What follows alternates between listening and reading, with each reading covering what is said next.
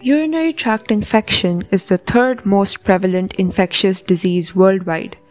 The lack of awareness regarding the overlapping UTI symptoms and its detection has led to improper diagnosis, causing recurrence, antibiotic resistance, and kidney infections.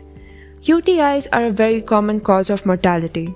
For example, based on the 2019 data, most developed countries show a mortality rate of nearly 7%, while India showed 7.7%.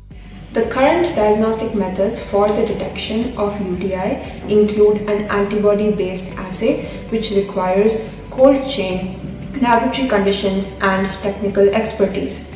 This limits the detection of UTI at the point of care, particularly in the rural setup where the access to such infrastructure is minimal. Therefore, we propose a novel, cost-effective, and point-of-care solution for the detection of UTIs using an aptamer-based strategy. Our project focuses on aptamers, which are single-stranded oligonucleotide sequences that have the capacity to bind to surface proteins, which in our case is FimH. Repeated rounds of ligand-based SELEX will isolate these aptamers, and sequencing will confirm the nucleotides.